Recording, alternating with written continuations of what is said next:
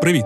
Мене звати Артур Пройдаков. Я виконавчий директор освітньої фундації Мрій дій, вчитель української мови та літератури у школі Мрій дій. Також є переможцем національної премії Global Teacher Prize Ukraine. У другому сезоні Мрій дій подкасту ми будемо говорити про сучасну освіту, про навчальні підходи, які працюють, про нову успішність та про те, як школа може готувати до життя. Подкаст, який допоможе батькам та освітянам налаштуватися на новий навчальний рік. Будемо максимально корисними для вас та вдячними за поширення цього важливого контенту.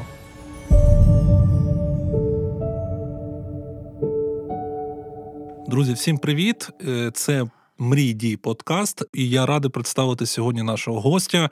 Це е, молодий, перспективний, амбіційний і вже з іншого боку досвідчений освітній експерт Ілля Філіпов. Ілле, привіт. Привіт, привіт. Е, Ілля, е, ну зараз у нас триває 2023 рік.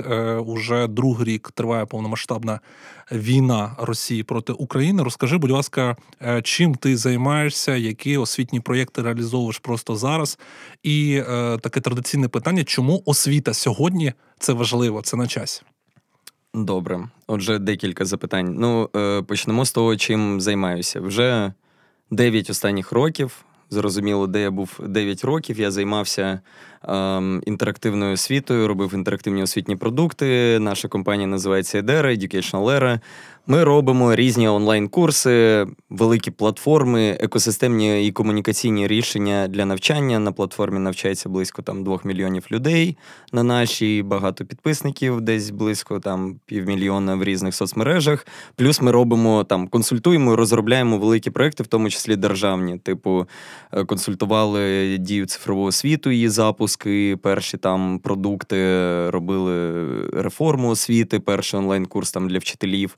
Ну і зараз близько 75% вчителів України підвищують кваліфікацію на нашій платформі. Це найбільший провайдер підвищення кваліфікації в Україні. Ось, якщо коротко, те, чим е, я займаюся, і я продовжую цим займатися і зараз. Е, Якщо про конкретні проекти, які ми робимо зараз, можливо, ми дійдемо до них там в процесі якраз дискусії, коли будемо говорити про те, що потрібно зараз, що на часі, і так далі. Друга частина запитання у тебе була щодо того, е, навіщо займатися освітою зараз. Освіта надзвичайно важлива, а особливо вміння швидко навчатися і вміння навчатися у дорослому житті. Те про те, що казали lifelong learning, lifelong learning, нарешті ви бачите, що це справді так, тому що є ситуації у житті, коли воно необхідно. Знаєш, я колись казав, що е, пандемія зробила більше, ніж я для популя- популяризації дистанційної форми навчання. Е, так само е, війна повномасштабна, можливо, зробила дуже багато для розуміння того, що потрібно вміти навчатися, повинні бути швидкі, е, якісні рішення для навчання. Люди, дорослі, які навчають, повинні розуміти, як навчати. Оця наука про навчання, педагогіка, на яку у нас давним-давно, якби ця академія педнаук там законсервувалася і існує якось сама в собі. Е, Зараз стає зрозумілим, що щоб ефективно навчати, потрібно бути гарним педагогом, де черпати ці знання, їх їм також потрібно навчатися. Е, На заході є певні дослідження. Нарешті давайте їх перекладемо, розповімо, що таке коучинг, менторинг, активне навчання, соціальне навчання і так далі, тому що потрібно швидко і ефективно навчатися. Тому зараз це скоріше.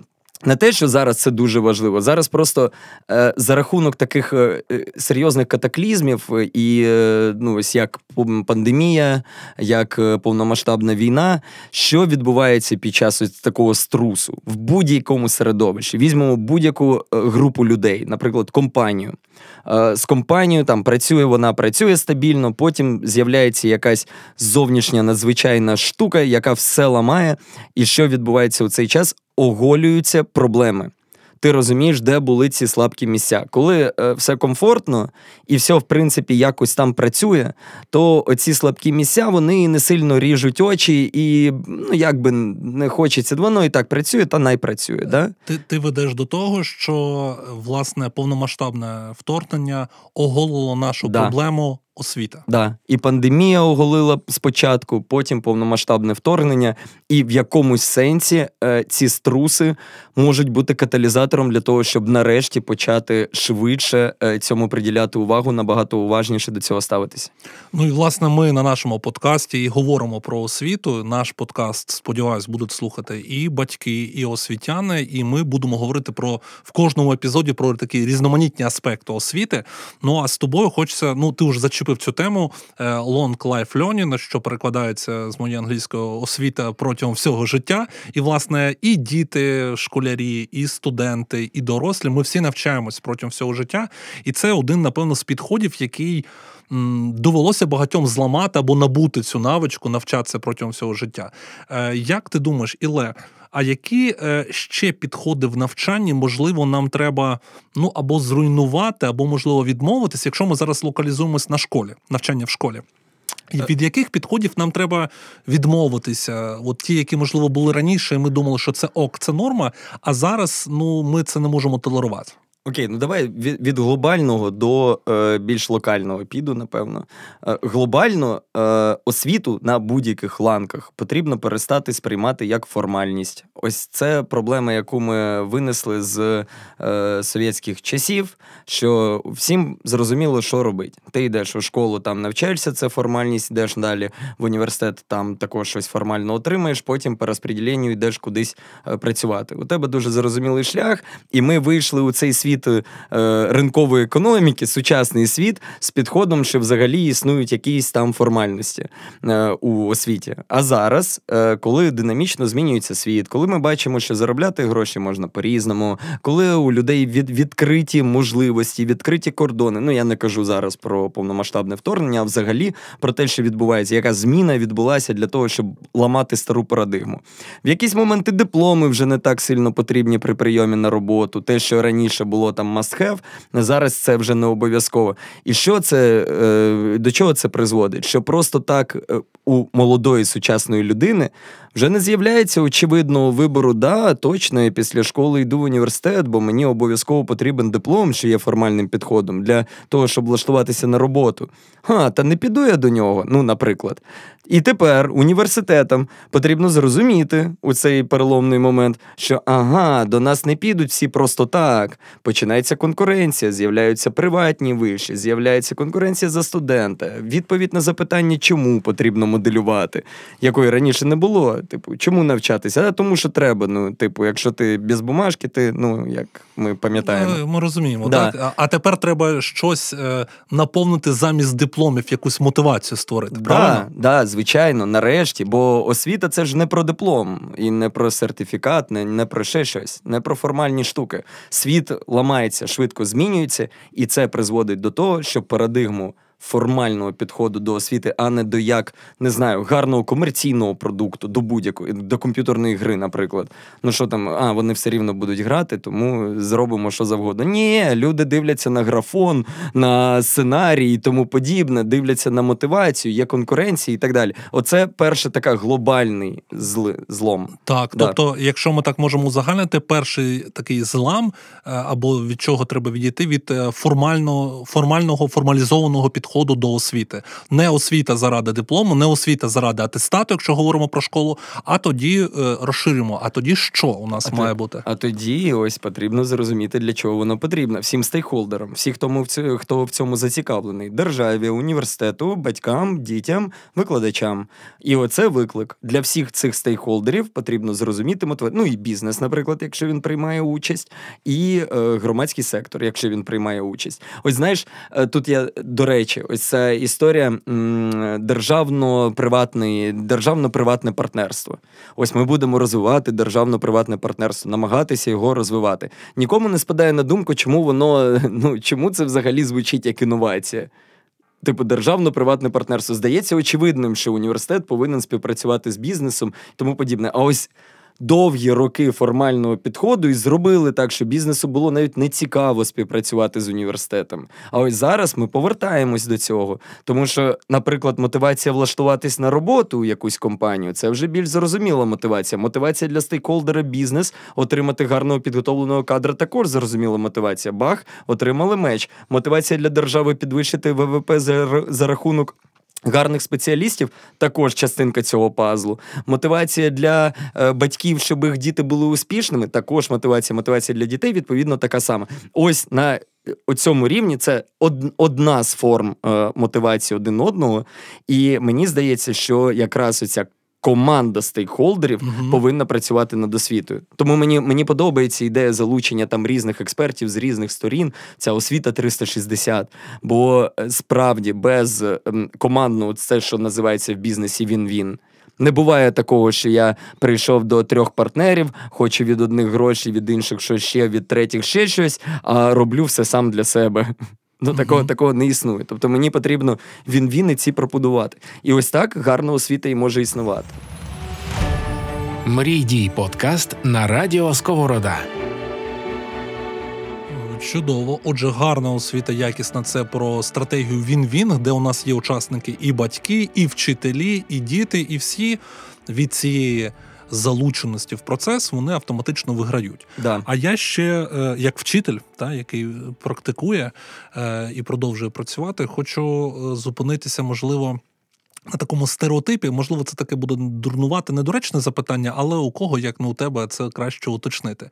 Коли сталася пандемія 2020 рік, е, дуже багато вчителів в Україні вивчили е, різноманітні онлайн-платформи, як можна онлайн дистанційно проводити уроки. Е, і, в принципі, ми з цим запасом, арсеналом дійшли до 2023 року. У нас стартує черговий навчальний рік в умовах повномасштабної війни, і щось мені підказує, що це буде такий дуже нестабільний і непередбачуваний рік, де десь ми будемо з нагодою працювати офлайн, десь, можливо, будемо долучати дітей до онлайн навчання. І е, багато вчителів дуже скептично ставляться до того, що онлайн навчання це синонім якісного навчання. Скажи, будь ласка, чи ця думка має якусь рацію, чи це можна легко спростувати? Ой, клас. Ну, все, весь подкаст тепер буду відповідати на це запитання, бо воно велике, об'ємне. Я спробую тебе зупиняти. Да, воно велике, об'ємне і надзвичайно важливе. Ну, е, по-перше, ну а до речі, ми не договорили про злами, але ще можливо повернемось. Я ще скажу про неефективні методики викладання загалом. і офлайн онлайн. Ну, ще повернемось так. Добре. Щодо онлайну, е, насправді цей скепсис він не тільки в українських вчителів, це е, загальносвітовий тренд бути скептичним до онлайн освіти. Чому так відбулося? Коли е, відбулася пандемія, дуже багато дітей пішли в навчатися онлайн одразу одночасно. Вчителі, викладачі не були до цього готові. Вони були готові ну максимум там в зумі щось не читати ну, багато, багато хто з них. Не, Просто відтворити матеріал відтворити. без якоїсь зануреності. Да, Потім там в месенджері надіслати е, скріншот підручника, наприклад, чи ще щось. Або фотографію сторінки підручника. Да. І от що відбулося. Е, Так так як світ був не підготовлений до цього виклику, це навіть є дослідження, потім після під подкасту можна буде їх прикріпити. Е, світ е, почав розуміти, що онлайн освіта ототожнювати її з неякісною, бо її стало дуже багато. Ну чому так е, сталося? Тому що учні гірше навчалися, вчителям також це не подобалося. Вони там вимикали камери, ще щось. Ну як приклад, да батьки бачили там також невтішні результати в учнів, і те, що їм не цікаво. І ось пішло, поїхало. Всі подумали, що все не дуже окей з онлайн освітою. Тобто, це загальносвітовий скепсис. Це по перше. По-друге, коли е, це все почалося. Ми розуміли, що е, потрібно робити якісь продукти, які допоможуть дистанційно викладати. І е, один лише, тобто, щоб зрозуміти запит українського вчительства, один лише чат-бот, який ми там швидко доволі розробили разом з Вайбером, бо там багато вчителів. Ми розробили чат-бот, де можна було обрати рекомендації, е, рекомендації, як навчатися. Він зараз існує, е, де для навчай з Viber, здається, називається якось так. От. І там ем, 175 тисяч учителів без, без взагалі жодної реклами. Вони пішли в той чат-бот, просто знаходити хоч щось, що їм допоможе. Не було державної політики, направленої на те, щоб створити якісь гарні справді навчальні матеріали для того, щоб допомогти вчителям перейти на дистанційку. Ми запустили там ще декілька продуктів, але вони точкові. Ще були там вебінари точкові, які щось розповідали про якісь інструменти. Чого не було? Не було, по-перше, це е, те, що от ми хочемо насправді це зробити. Не було е, розподілення по вікових категоріях, наприклад, е, учнів, тобто показати конкретні інструменти на конкретних кейсах, викладанні, чому це працює гарно. Тобто, це матеріали для 6 класу, а це матеріали там для 10 класу. Правильно розумію? Е, це навчання для вчителів, як використовувати, як взагалі навчати онлайн ага, е, так, своїх так, так. там дітей, учнів і так далі. Це е, різні інструменти для предметників фізиків, тому що, наприклад, фізик там послухає, окей, там можна використовувати раз, два, три. Ну я фізик, мені лабораторки треба проводити. Ну це взагалі не для мене. І все, і пішов собі. А насправді є там сайт Колорадо Болдеру, де є мільйон різних симуляцій, які можна використовувати, і не було просто тих, хто демонстрував там кейси. Тобто не було системного підходу для того, щоб українське вчительство навчилося дистанційно викладати. Були точкові історії, мотиваційних історій було надзвичайно багато. А все вийде онлайн, так само можна викладати. Плюс що ще дуже багато неякісних матеріалів онлайн. Ну тобто, дуже багато там не знаю, просто зроблених наспіх якихось продуктів, які не цікаві дітям. Діти не дивляться академічний виклад. Ну ну не подобається їм це. Одне діло сидіти за партою, тебе примушують це дивитися. Е, а інше діло, коли у тебе на Ютубі у сусідній вкладці там твій блогер, який динамічний, щось жартує і говорить нормальним нормальною мовою. Так. Так, добре, це да. це я буду так трішки уточнювати да. сразу. Давай. Е, але ми говоримо це про початок пандемії, так коли от, ну, там не було ресурсів і було там багато проблем. А якщо зараз говорити, у нас вже три роки промайнули. Чи готові вчителі? Ну я я за себе можу сказати, що я в принципі відчуваю, що я готовий е, онлайн проводити. Ти уроки. найкращий вчитель блін України. Не забувай це, якщо що. Дякую. Але це це інформація. Ну, інформація на правах інформація на правах реклами. Ну, це так, так да. але е, в будь будь-якому випадку е, я маю ну, надію, сподівання, що більшість вчителів також готова проводити якісне онлайн заняття. Але я хочу наголосити, що онлайн навчання це не фото підручника, е, це не скріншот електронної версії підручника, це не завдання Viber або будь-який інший месенджер.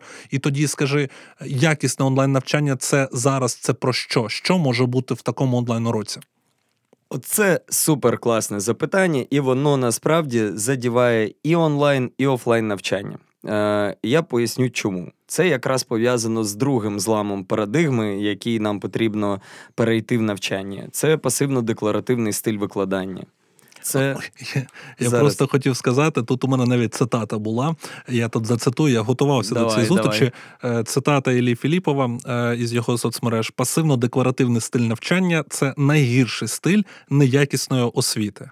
Да. Чудово. Е, да. Розвивай думку. І це, будь ласка. і це, і це прямо і ти, і я, і е, багато хто, напевно, і в цій студії, багато хто з нас слухає, вони навчалися саме так. От, Тобто виходив просто вчитель е, чи викладач, і просто зачитували е, матеріал уроку на уроці.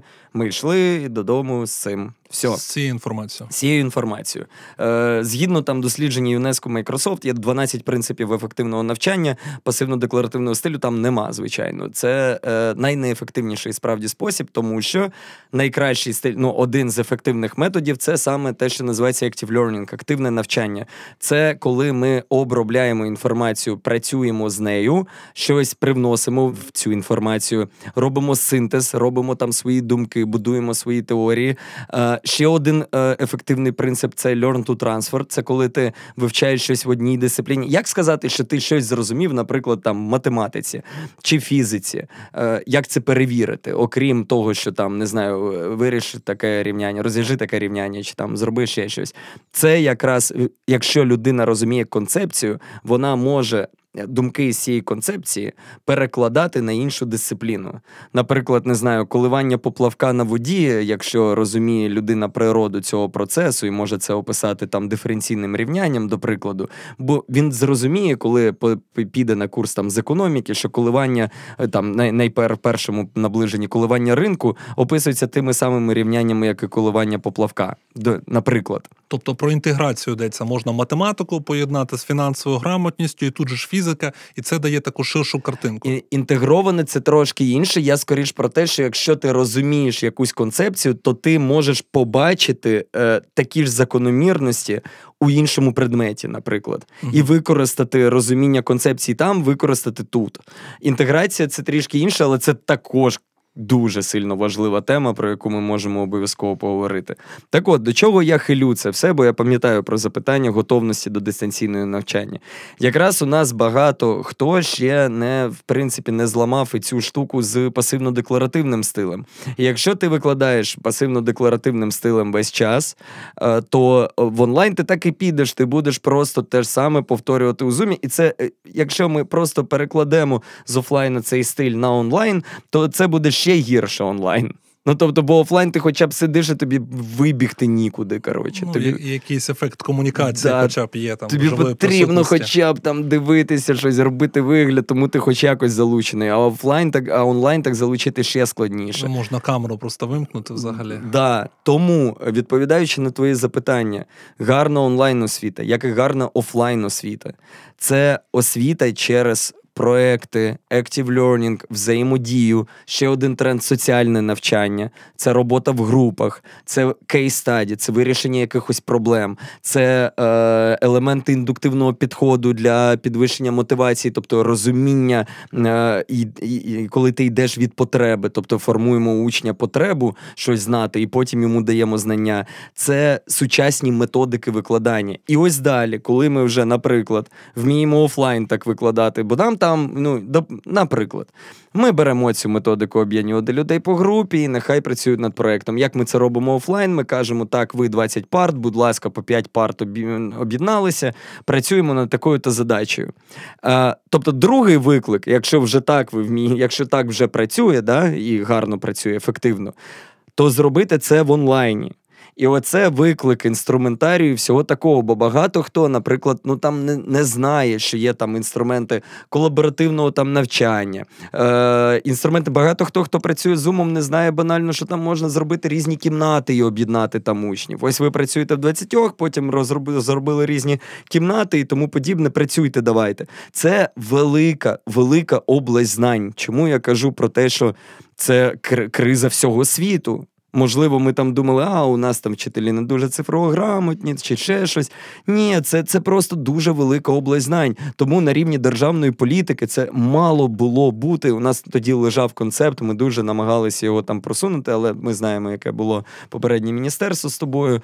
Тобто не дуже хотілося співпрацювати, але це було прям must have. Це дуже було потрібно робити масово з кейсами, показувати, демонструвати, робити Якісь платформи обміну досвідом, платформи для предметників, співпрацю там, щоб щоб ділитися саме цими підходами. Бо якщо ми скажемо, що ми хочемо ефективно навчити онлайн всіх вчителів від початкової школи до е, фізиків, математиків, істориків у старшій школі, це так дофіга знань, так багато інструментів, Дуже багато. Оця загальна невеличка програмка дистанційно повикладає у тебе, можливо, є міроборд, можливо, що ще, можливо, що ще. Це не працює. Не потрібні фреймворки, потрібні кейси. І, звичайно, якісне онлайн-навчання це якраз яке зможе е, зробити цей active learning, проєкту роботу, взаємодію між студентами і тому подібне. Вони на, на відстані, це доволі складно. Для цього всього є різні інструменти.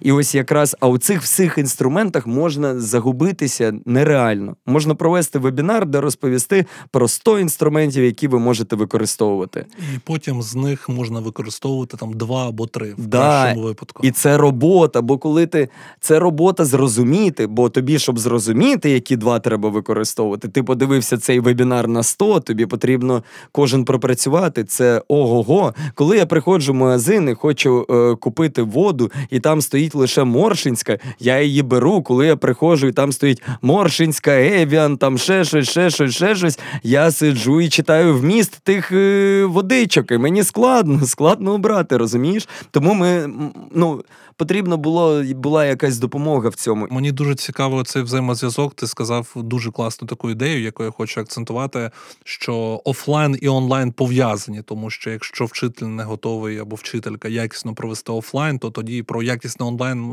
важко говорити. А, Але до речі, ну, до речі, пере, пере, вибач, що перебив. Це працює з учнями так само. Ось була була ж історія така: ми зараз зробимо там edX Гарвард з MIT, скинулися, зробимо Яндекс, будуть там і Курсеру, потім Стенфорд. Ем, е, найкращі викладачі, ми їх запишемо. Вся проблема була у викладачах. Зараз найкращі викладачі поговорять на камеру, і все е, зруйнується геп між найосвіченішими і найнеосвіченішими, тому що ж тепер і найнеосвіченіші зможуть зможуть там отримувати нормальні знання, незалежно від території, фінансового там статусу і тому подібне. І це тупо не спрацювало. Це помилка. Бо ті, хто погано навчаються офлайн, зачасту погано навчаються і онлайн. Тобто у них, коли нема мотивації там, у них немає і тут. Тобто ну, це все насправді дуже логічно, і да. тут я підтримую на 100%, тому що якщо у мене учень або учениця і в класі не дуже в захваті, наприклад, від уроку, то і онлайн це картинка ну не буде там якоїсь kind of magic, і не буде чогось такого кардинально нового. Е, Я би хотів теж акцентувати, ми сказали, що такі два моменти, які не дуже позитивні, м'яко кажучи, це формалізм і ось ця цитата пасивно-декларативний стиль навчання.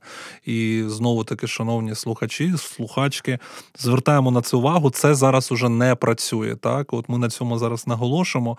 І я би хотів ще спитати тебе про таку історію, як гейміфікація, mm. тому що теж існує тут такий стереотип, що ну як на уроці можна гратися, ну це ж не за своє знання і так далі. Що ти можеш Я точно знаю, що ігри це круто, е, ну, тому що я люблю грати. Ти любиш грати, напевно, що та ти любиш грати? Я да, люблю. І так само, да. якщо на уроці це грамотно, правильно організувати, це може дати більший ефект, ніж 10 вправ, які ми зробили за якимось шаблоном. Е, Знаєш, я ось коли е, чую фразу, от просто якщо її так відірвати, типу від контексту, оця фраза, що. Е, навіщо грати на уроці і тому подібне. Мені здається, що іноді просто люди не дуже розуміють е, засадничу ідею гейміфікації, тому я хочу про неї сказати. Бо коли ти розумієш концептуально, то мені здається, ти ну не кажеш таких речей. Просто не кажеш, тому що вони безглузді. От. І зараз я поясню, чому. Е, Дивіться, що таке гейміфікація? Це використання ігрових методик в неігрових е, ситуа... умовах, умовах да, ситуаціях, в неігрових там оріджиналі, не неігрових штуках, типу, неігрових напрямках. Навіщо це робити? Ось це я взагалі вважаю, що навчання це засаднича штука. Починається від слів навіщо. Якщо ви пропускаєте цю фазу розуміння для людини навіщо, то е, потім як ви не мотивуєте, поінти, бейджики, ну їй вони якби до одного місця. Так от, навіщо це робити? Ну, дивіться, люди е, навчали і дивляться, що щось ось ця дитинка якось зовсім їй не подобається навчатися. Потім ввечері ця дитина приходить додому. Ця людина, яка намагалася її навчати, приходить піддивитися, що ж там робить дитина, і вона чомусь надзвичайно залучена в комп'ютерну гру, наприклад. Грає, не відволікається. Гляньте, немає ніякої проблеми з кон... да, з концентрацією, щось немає проблем, немає щось проблем з відволіканням. Чомусь вона там дуже з цікавістю вивчає все, що там написано в цій якійсь RPG. Да? Вона вивчає про свого персонажа. Вона чомусь вивчає історію цього ігрового світу на рівні там бувають такі світи, шановні слухачі, в тих іграх, що це складніше, ніж історія України. Там ну бувають прям ну умовно, звичайно. Ну я маю на увазі, да, sorry, трішки глупо сказав. Але я маю на увазі, що там бувають дуже складні, великі там світи, продумані, і дитина сидить і чомусь вчить їх, хоч це взагалі навіть на її долю ніяк не впливає. Якщо історія України впливає, і здається, першочергово мотиватор набагато більший, то тут не впливає. І постає питання: тоді, якщо ця дитина Немає у неї насправді проблеми з концентрацією. Бачимо, що тут сконцентрована, там ні. Е, Історію цієї якоїсь там світу вона вивчає, історію України, яка до неї набагато ближче. Ні. Тобто справа точно не в персональній зацікавленості. Хоча і там, і там історія може бути. Ну да, да, да. Хоча і там, і там історія, да. Е, І значить, є в чомусь якийсь ще прикол. Вот. І ось таким чином люди і подумали: хм, треба придивитися до ігор. Щось там таке є, що заставляє з цікавістю це робити. Хоча життя набагато цікавіша гра, якби. Але щось там її так зацікавлює. І ось ці люди, коли це побачили, пішли і почали дивитися на конкретні методики залучення е, дитини, людини, і чому, чому її мотивує це до проходження цієї гри, до прочитання цієї історії. І ось ці методики виокремили. І так з'явилася гейміфікація. Вони зрозуміли, ага, ми візьмемо ці методики, про які ми зараз поговоримо, я думаю, можливо, або, можливо, залишимо в тайні все це. От. І почали їх використовувати в навчанні. І вуаля, воно почало працювати і працює ефективно. І про це є дуже багато досліджень. Але досліджень про якісну гейміфікацію, а не просто про ем, те, що подумали, що таке гейміфікація. Нещодавно вийшло дослідження велике, яке аналізувало десь. Там пару сотень техпроєктів е, різних, які там гейміфікували навчання, е, і прийшли до висновку, що е, більшість людей, яка займається освітою, неправильно е, зрозуміла суть гейміфікації і просто пхають скрізь бейджі, поінти і тому подібне. І що у 70 з чимось відсотків при їх аналізі дослідження гейміфікація така е, скоріше відволікала е, студента, який навчався, ніж залучала його. Тобто гра заради гри без якоїсь там навчальної складової, а просто щоб щоб була така активність на уроці, начебто, так? Щоб, да, щоб, типу, м, так, гейміфікація, це напевно, вони будуть отримувати коїни. І сидить перед тобою десятикласник, який вже там гроші трішки десь заробляє, і думає, нафіга мені твої коїни.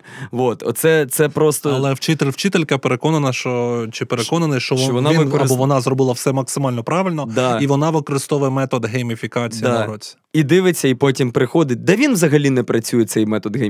Ось так і складається міф про те, що гейміфікація це просто гра заради гри і тому подібне. Тут взагалі хочеться звернути увагу, що це стосується всього. Те, що є інтерактивна дошка, не означає, що завтра у класі почнуть гарніше викладати. Якщо людина вміє писати тільки е, крейдою, то у неї з'явиться інтерактивна дошка, і вона по ній буде писати крейдою. Це ніяк не по не, не краще не зробить навчання, розумієте? Ніяк. І якщо чесно, то на зеленій дольці крейду видно навіть краще, ніж на інтерактивній. Я до чого? Технології заради технологій просто так. Це також не, працює. працює. Все повинно мати мету. І це, це взагалі найголовніше. Ці ключові е, цілі навчання. Це, до речі, це і є боротьба з формальним підходом. Ось це, це вона є. Отут і є ця контроверсія. Бо, наприклад, в бізнесі є метрики зрозумілі, гроші, там ще щось і так далі. Бізнес не може існувати формально. Тобто, наприклад, я не можу прийти в свою компанію і сказати: так, дивіться, формально крута компанія це коли у неї, ось я таке бачив, є корпоративний автомобіль. Я пішов, купив цей корпоративний автомобіль, і потім сиджу і очікую, коли ж у мене прибутки зростуть. Розумієте? Бо це каргокульт, це причинно-наслідкові зв'язки переплутані. І тут теж саме: е, ой, класна школа, там не знаю, якась. Напевно, це тому, що в неї інтерактивна дошка висить. Ні, тому що в ній вміють її користуватися, вміють е, з нею робити щось якісніше. Те ж саме і тут. Мрій дій подкаст на радіо Сковорода. Чудово. І тут насправді от ми говоримо про те, що знову таки не технологія заради технологій, це ми за Ілею повторюємо. А власне вчитель чи вчителька, який розвивається або яка розвивається, можуть наповнити власне і стіни сенсом, і наповнити технології новим життям, дати там якісь нові відтінки, нові емоції. Правда? Да. І з гейміфікацією теж саме.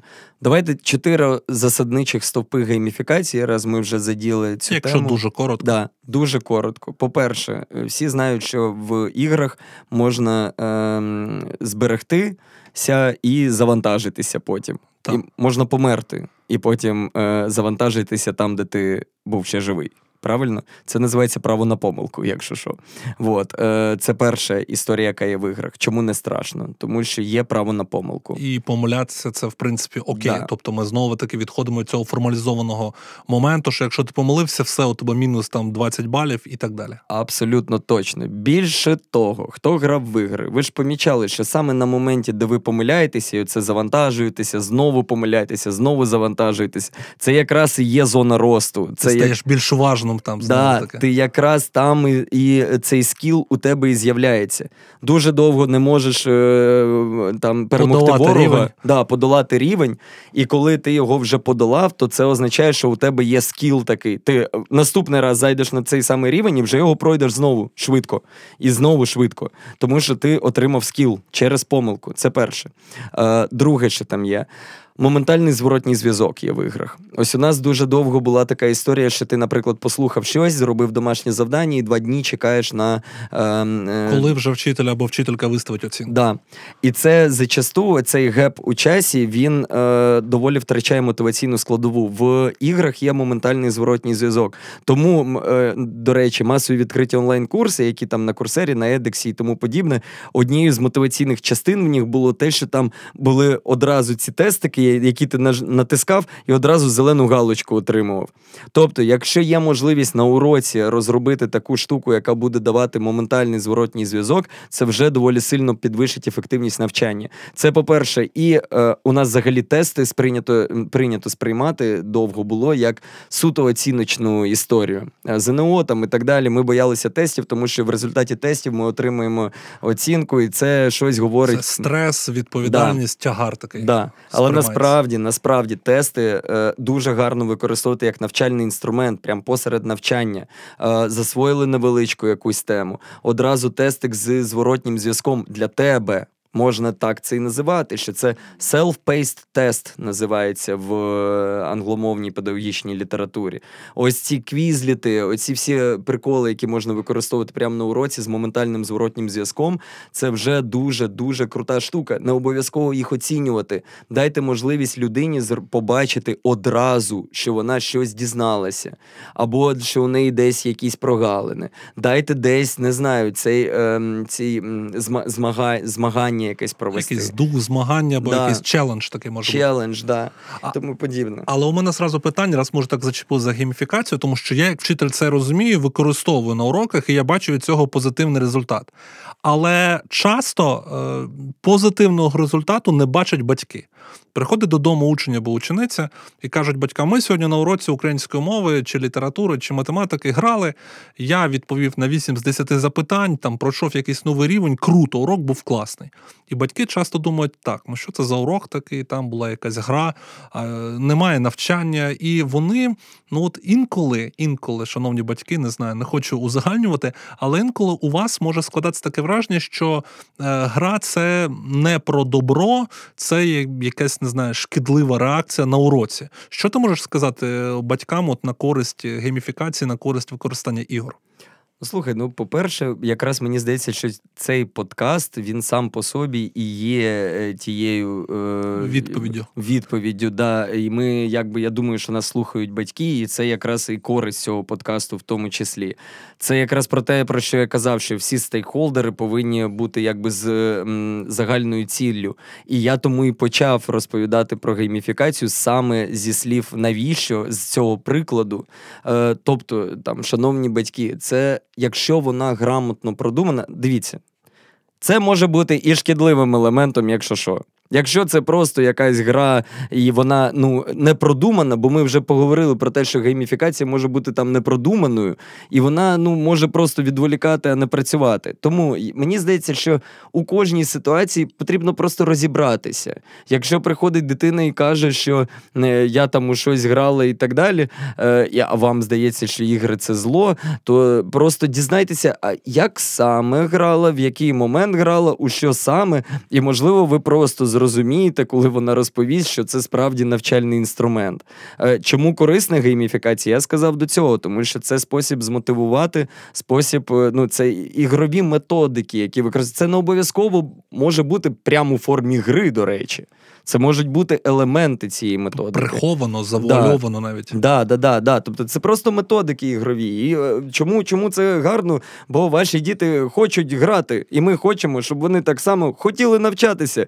І що ми робимо? Звертаємось до тих до того місця, де вони хочуть, і оцю хотілку переносимо на навчання. Як... Перевірені методи. Да, перевірені методи. От от і все. Тому, якщо вчитель у вашої дитини креативний, щось таке використовує і тому подібне, і ви розумієте по цьому вчителю, що навряд чи він буде використовувати щось просто так, або ну, що він ну там справді розуміє, що він робить, то порадійте за такі методи, бо набагато гірше, якщо він просто буде приходити з сумним обличчям і читати матеріал. Е, реально, ваше декларативний стиль. Да, декларативний стиль, про який ми казали, дитина засвоїть ще менше. Тому це це не відхід від серйозності. На, Навпаки, використання ігрових методик це серйозний підхід, набагато більш серйозніший, ніж е, підхід просто прочитати матеріал. Тому що він може спрацювати на відміну від першого. Ось так. от. Ем, Чудово, да. чудово. І насправді ще раз хочу сказати, що вчителі також ви, е, хто нас буде слухати, не бійтеся експериментувати, використовувати ці ігри. Не факт, що всі ігри зайдуть там. Одному класу вони можуть зайти, комусь можуть не зайти, але треба пробувати. Але знову таки не просто заради галочки, щоб це було, а щоб це підкреслювало можливість досягнути ті навчальні цілі, які ви перед собою ставите. Тому До це речі. дуже важливо. До речі, Будь ласка. ось класно. Ти дуже класно сказав щодо того, ось досягти навчальні цілі, які ви ставите. Я хочу е, розповісти про підхід до експериментів взагалі і до створення е, якихось продуктів освітніх. Засадничий такий. Це тренд е, зараз у світі також. Називається data-driven е, підхід. Тобто. Data Strategy. Що в перекладі на українську означає. Бо цього ніхто не пише українською. Я ось зараз хотів писати пост, я би якось переклав. Це було запитання від да. вчителя української мови. Да. Просто це е, це дивіться, навіть перед, е, перед експериментом, перед розробкою продукту, у вас повинно бути дві складові. Перша складова це там зміст, всього мотивації і тому подібне. А друга складова ще перед дизайном експерименту, ще перед дизайном нового продукту, е, ви повинні зрозуміти, які метрики на виході будуть для вас, е, які ви міряєте, по-перше. По-друге, що вони для вас означають, означають для вашого експерименту або продукту. І по-третє, як ви їх міряєте, і по-четверте, як вони пов'язані з елементами самого продукту. Для чого це робиться? Бо якщо ви і ну, спочатку зрозуміли, які ви метрики заміряєте, це вам і дозволяє більш гарно дизайнувати експеримент або продукт. І якщо в контексті вчителя, то це означає, що то це означає, що перед тим як впроваджувати якусь гру, е, бо ти сказав, експериментуйте і так далі. Перед тим як провадити якусь гру, е, треба зробити е, якісь приготування в плані того, а що ви заміряєте, щоб зрозуміти, що вона спрацювала або що вона не спрацювала. Ще крутіше робити якісь АБ-тестування, і це називається в е, веб-дизайні. Е, Наприклад, у вас є два класи.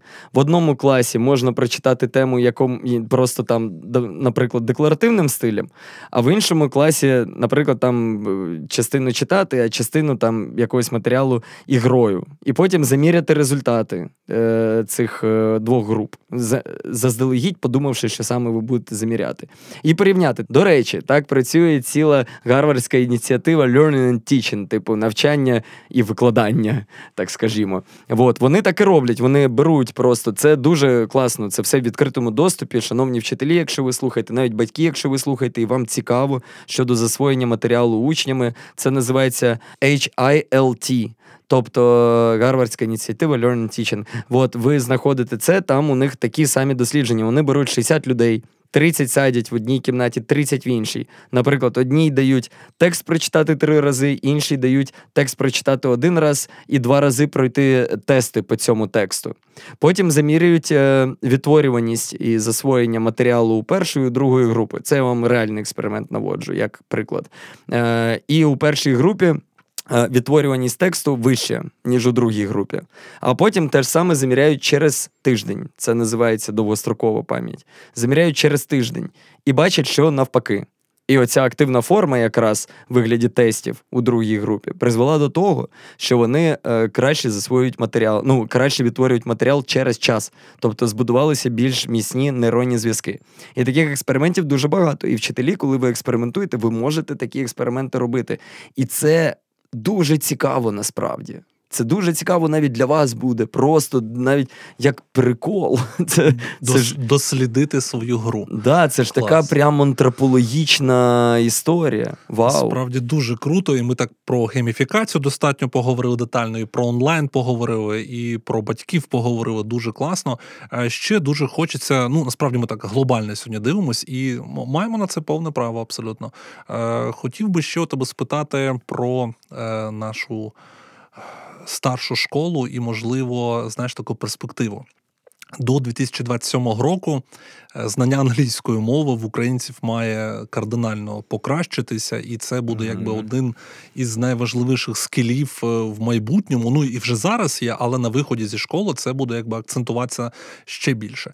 Як ти думаєш, які ще скіли, навички мають бути пріоритетними на виході е, зі школи для наших учнів та учениць. Можливо, це от не зараз, в 23-24 році, а можливо, там ну не будемо там дуже далеко, можливо, там протягом п'яти років от вони стануть важливими. Які ці навички, крім оволодіння англійською мовою? Ну, дев'ять років тому, коли ми починали проект, я вийшов на першу сцену там конференції і сказав, що якщо б я був на місці Міністерства освіти, я би в першу чергу зробив реформи двох дисциплін англійської мови і математики. Вот. Англійська мова частково вже почалася. Так, ну, да, да, не пройшло і 9 років, бо нам ще не виповнилося. 8 8 років, 9 місяців пройшло все. Чи 10. А, а чому математика? А, Ну, бо математика дуже засаднича історія з точки зору побудови логіки, е, розуміння якихось взаємозв'язків, е, процесів, причинно-наслідкових зв'язків і тому подібне. Е, і тому, що у нас катастрофа з математикою. Я відчував її ще тоді, а зараз це взагалі катастрофа. Два чи три роки тому 30 5, здається, відсотків абітурієнтів не подолало поріг склав у математиці. Знаєш, що таке поріг склав?